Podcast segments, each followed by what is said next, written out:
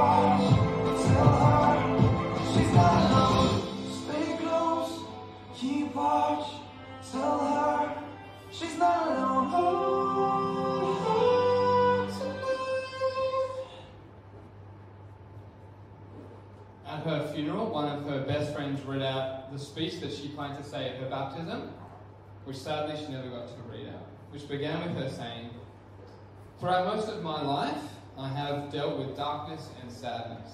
I have been bullied, I lost close friends, I have mourned the, the loss of loved ones, and I've struggled with addiction. Her life was filled with a lot of discouragement, and that's why people actually were writing on her coffin words of encouragement and things that they loved about her. In fact, it was, really hard because she actually died only shortly after recovering from falling off a cliff. Would you please? So it was one of the most heartbreaking things to watch her little casket being carried out of the church by her family. She had her whole life ahead of her. And there's nothing her family would want more than to hold their daughter again and to tell her everything's going to be alright. So, can her family have any hope that they will see Emma again? That things will be alright? Who can say anything with certainty about life after death? This world is like a great waiting room with a door called death nearby. In the tragedies of life, we see people go through the door all the time and not returning to us. And so we desperately need someone to come back and to tell us what is on the other side. Most people are guesses in the waiting room about what is on the other side of the grave. And it's dangerous to be a guesser when the stakes are so high and when heaven and hell are on the table. So we need to know whether there is an expert in life and death, someone who's gone through the grave and come back to tell us what it's all about. In 2013, a panel consisting of an atheist, a feminist, and a Christian sounds like I'm about to begin a joke, but this actually happened, which were asked which dangerous idea has the greatest potential to change the world for the better? One said abortion, another said freedom, but Peter Hitchens, who's an atheist turned Christian, brother of the very famous Christopher Hitchens, who's a strong atheist, said the most dangerous idea in human history and philosophy remains the belief that Jesus Christ was the Son of God and that he rose from the dead. Because it turns the universe from a meaningless chaos into a designed place in which there is justice and there is hope. Have you ever wondered whether it would make any difference if Jesus died and stayed dead? The writer of Ecclesiastes reminds us there is nothing new under the sun, as we saw yesterday. But the resurrection brings something new under the sun for the first time. When we wait, there is a moment when existence itself is like a blank canvas, and I couldn't say who I am, where I am, or what lies ahead of me. And so we must remember each morning who we are, what we're up to that day. And if the resurrection is true, it's like waking up to a new reality. It transforms our understanding of who we are and what lies beyond the grave. Now, keep your Bibles open to 1 Corinthians chapter 15, which Robin kindly read out for us, and cast your eyes over the first six verses of 1 Corinthians 15. In these verses, the Apostle Paul, one of Jesus' specially appointed spokesmen, thinks about what is of first importance when it comes to the Christian message. But surprisingly, he doesn't focus on Jesus' death alone. He gives five out of six verses to focus on the resurrection. He says in verse 6 there were over 500 people who saw the resurrected Jesus at the same time, showing the resurrection really happened. So, why does he think the resurrection is so important? Well, firstly, the resurrection proves death has been defeated. The resurrection proves death has been defeated. In John 11, Jesus' friend Lazarus got sick. Now, Lazarus' sister sent word to Jesus to help. Lazarus' sister Martha would have remembered all about what Jesus had done. He made blind people see, he made deaf people hear, he made people who had been sick walk, jump, run, and leap for joy. He could make Lazarus well. But in verse 5 it says, Because he loved them, Jesus, what? Says, he decided not to go and heal Lazarus. He didn't ride the first donkey to Bethany. He didn't run until his side hurt. For two whole days, he stayed right where he was. And as a result, Lazarus died. Now, why would Jesus let someone he loves die? In verse 11, we read that Jesus' plan was to wake Lazarus up, to show he has power over death, to show that we don't have to say goodbye anymore if we trust in him. Look at what he says to Martha in verse 25. It's up on the screen. I am the resurrection and the life. The one who believes in me will live even though they die. And whoever lives by believing in me will never die. Do you believe this? Lazarus will get sick and die again. All of us will die. Healing a sickness is only temporary. But Jesus wants to offer something permanent, something eternal. So, returning back to the narrative, after four days, Jesus arrived at the grave of Lazarus and asked that the stone be taken away. While the disciples and the crowds looked on, Jesus shouted like a lion's mighty roar. He said, Lazarus, come out. And in verse 44, it says, The dead man came out. This is tremendously important. When Jesus says, Lazarus, come out, he showed that he had power over the grave. He truly is the resurrection and the life. But in order for Lazarus to be resurrected, death needed to be defeated. And so in Romans 6:23, it says the wages of sin is death. So Jesus needed to take the punishment for our sin. Now the Jews were already out to get Jesus, so in choosing to go to Jerusalem to heal Lazarus, Jesus signed his own death warrant. And so later in verse 53, after Jesus raised Lazarus, it says, the Jews in Jerusalem plotted to kill Jesus. Jesus was led to the cross and died. He said goodbye so we don't have to.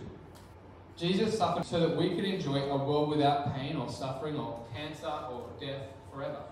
All that was wrong with the world is being undone and reversed. The resurrection proves death has been defeated. But more than that, Jesus' resurrection also guarantees our resurrection. In 1 Corinthians 15, verse 20, if you've got that in front of you, we read Jesus' resurrection was described as the first fruits, which is an odd thing for our modern ears to hear. We don't really come across the concept of first fruits very much because milk doesn't come from cows, fruit doesn't come from trees, and bread doesn't come from grain. Everything comes from the supermarket. I once heard the average age of an apple you buy from the supermarket is nine months. It sits in cold storage for nine months. But before food grew in supermarkets, people lived off the land. Last week I was in the country and my uncle was driving me around to look at the paddocks. And he wanted to look at particularly the paddocks where the tractors had just um, sowed seeds. And what he was looking for was the first head of wheat to burst through the, the soil. Because the first fruits of the crop guaranteed that the rest of the harvest would follow. So when the Apostle Paul says that Jesus' resurrection is the first fruits, he is saying that Christians' resurrection from the dead is guaranteed. There is hope beyond the grave. Lazarus' resurrection is the first of many resurrections. But our resurrection is even greater than Lazarus' resurrection. Think about it. Why does Lazarus come out with his grave clothes still on? Well, Lazarus came back to the land of the dying. But Jesus does not come out with his grave clothes still on. Jesus leaves his grave clothes in the grave. Because Jesus moves beyond the world of death into the land of the living. And so will we if we trust Jesus. Paul speaks about our resurrection body in 1 Corinthians 15 42. Have a read with me. So it is with the resurrection of the dead. What is sown is perishable, what is raised is imperishable. It is sown in dishonor, it is raised in glory. It is sown in weakness, it is raised in power. It is sown a natural body, it is raised a spiritual body. I had a mate who had some pet yabbies. He's from um, Wagga Wagga. Uh, one day, my mate Tim brought home a new yabby called Tuffy. Tuffy was bigger than the other yabbies, and when he was placed in the tank, he killed and ate all of those yabbies one by one. And so there was one or two survivors that had to be rescued from Tuffy. He was crazy. When food was placed in the tank, he would charge for it. And one day Tuffy died, surprisingly. They buried him in the garden. And that night, while they were sleeping in their house, from the tank they heard the gravel rustle, as it would when Tuffy was there. He went down, and Tuffy was there. They didn't realize that yabbies shed their shells, and Tuffy was reborn. Even stronger than he ever was. Now, when Lazarus came back to life, he was still in the same body, but he eventually grew old and died. But like Tuffy, we will shed our mortal bodies and receive new transformed bodies. In Emma's funeral, her dad said that Emma believed in the hope of the resurrection. Therefore, he said, her death was not the end of her life, but the beginning of a new life.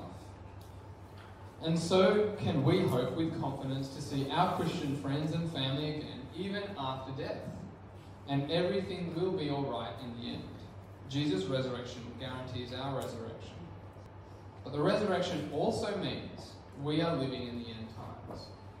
It changes the way we not only see our future, but also how we understand the present.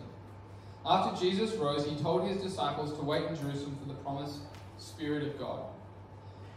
Then, while the disciples were waiting on the day of Pentecost, there was a gust of wind, and tongues of flame came in and rested on everyone's heads, and each person heard one another speaking the things of God in their own language. And people asked, What is going on? In the sermon on that day of Pentecost in Acts 2, verse 32, Peter declared that in his resurrection, Jesus has been raised to the right hand of God and had begun to reign over his kingdom. And Jesus talked about the kingdom as both a present and future kingdom. While Jesus has been declared king through his resurrection, there is a sense in which his kingdom has not yet come in its fullness. While Jesus has been declared king, Pentecost says we are still waiting his return, and in the meantime, we're in the last days. And while we live in the last days, we still live under the effects of the curse of sin and death, and the devil, though defeated, is still active. Now, it can be said of World War II that it was won in two separate moments. The first was D Day on June 1944, when the Allied forces launched a massive invasion which secured the victory by liberating Western Europe from Nazi, Nazi Germany's control. The second was the day the Nazis finally surrendered in May 7, 1945. Now, while they experienced the evils of war, even after D Day, the Allies continued on with great confidence, knowing the war had already been won. In a similar way, through Jesus' death and resurrection, the war was won. Paul exclaimed in 1 Corinthians 15 54, Thanks be to God, because mankind's greatest enemy, which is death, has been swallowed up in victory. The apostle mocked death itself with the words, Where, O death, is your victory? Where, O death, is your sting? Death does not have the same sting for us as it does for those without this future hope. I was at a friend's Bucks party quite a long time ago, and the Buck had the chance to shoot all of his friends as they ran past with paintball. And there was a bigger guy called Andy. And I decided, why should both of us get hit? So I ran behind the big fellow. I was getting shot at, no doubt about it. But he was bigger than I was, and so he protected me. And I finished the race without taking any blows. But Andy, on the other hand, was covered in welts. Through his death on the cross, Jesus has taken the sting out of all of Satan's bullets. They cannot harm our soul. But like the retreating Germans, Satan is still active. And a wounded enemy is still a dangerous enemy. So in John 17 15, Jesus prayed for his disciples in his last prayer, saying, My prayer is not that you take them out of the world, but that you protect them from the evil one. In a world of sin and temptation, Jesus prays that we would resist the influence of the evil one. Now, thinking about warfare, one of the most important aspects is military security, and it involves threat analysis. And so, what is our threat? Well, Ephesians 6 which says, Finally, be strong in the Lord and in the strength of his might.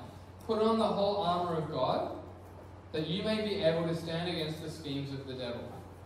For we do not wrestle against flesh and blood, but against the rulers, against the authorities, against the cosmic powers over this present darkness, against the spiritual forces of evil in the heavenly places. See, here Paul identifies our threat as the devil, and he identifies the kind of warfare we're engaged in, in as spiritual warfare. In 1 Peter 5 8, Peter says, Be sober minded, be watchful. Your adversary, the devil, prowls around like a roaring lion seeking to devour someone.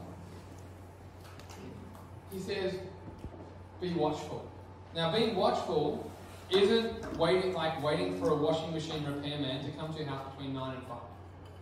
Christian watchfulness is alert, active waiting.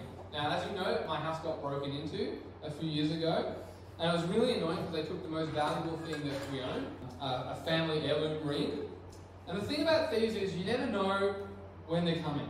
And if you knew that they were coming, you would be ready, you would be waiting to clock them over the head with a baseball bat. Or at least that's what I would probably do. But if you don't know when he's coming back, then you need to be ready and prepared for any time. And in chapter 26 of Matthew, it's interesting. When he's in the garden, about to be betrayed, he tells his disciples to be watchful and to pray. He says it twice. And what happens? He finds them sleeping. Jesus knew they needed God's strength to be alert, but they slept because they didn't understand the hour was upon them. And Jesus' betrayer came. He was arrested by soldiers. They were caught off guard.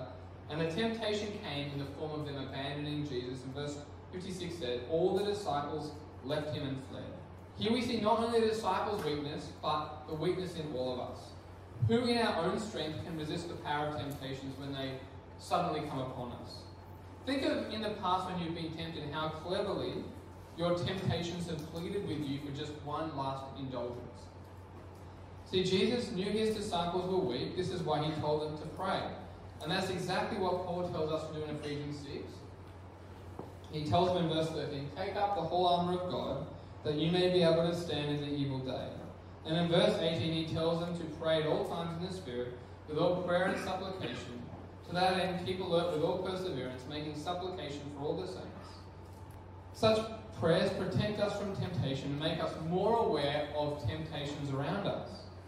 It causes us to be more reliant on God and less reliant on ourselves. It's like our wartime radio to home base that gives us the supplies we need to keep going. So I want to ask you, how is your prayer life going? If it's like mine, it's easily distracted.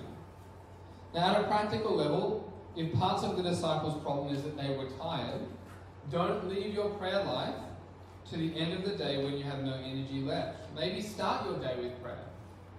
And as you pray, pray regularly for an awareness of temptation and the strength to resist it when it comes. And especially as temptation happens, in those very moments, fight to keep praying that God might give you the strength to resist it until you've removed yourself or the temptation is past. And Paul also tells us to pray for our friends. In fact, call them up, meet up with them for the purpose of prayer. Imagine if our youth groups were full of people regularly praying for one another. We're in a spiritual war. We can still get shot or trapped behind enemy lines, so we need a way of calling for help. And in World War II, a badly damaged bomber crashed into the sea in enemy waters after being hit by the enemy. Struggling in freezing cold waters, unable to radio an accurate position to base, the four men faced a cold and lonely death. But as the aircraft went down, the crew had managed to salvage their secret weapon, a carrier pigeon. A carrier pigeon called Winkie, who was released in the hope it could fly back to their airbase to alert headquarters for their need for help. And after flying 120 miles, Winkie made it back. The pigeon was not carrying a message, but they are able to calculate the position of the downed aircraft by taking into posi- position the time it would have taken for the bird to arrive, the wind direction, and use the impact of the oil on Winkie's feathers to determine her flight speed. A rescue mission was launched, and the men were found within 15 minutes. Now, as amazing as Winkie was, we have something far greater. Pigeons, as you can imagine, didn't always make their way back, and the message they brought back wasn't always clear. But through Jesus, our prayers are always intercepted by God. And He always provides us with exactly the help we need when we ask. So let's pray to Him. Heavenly Father, we thank you that death has been defeated,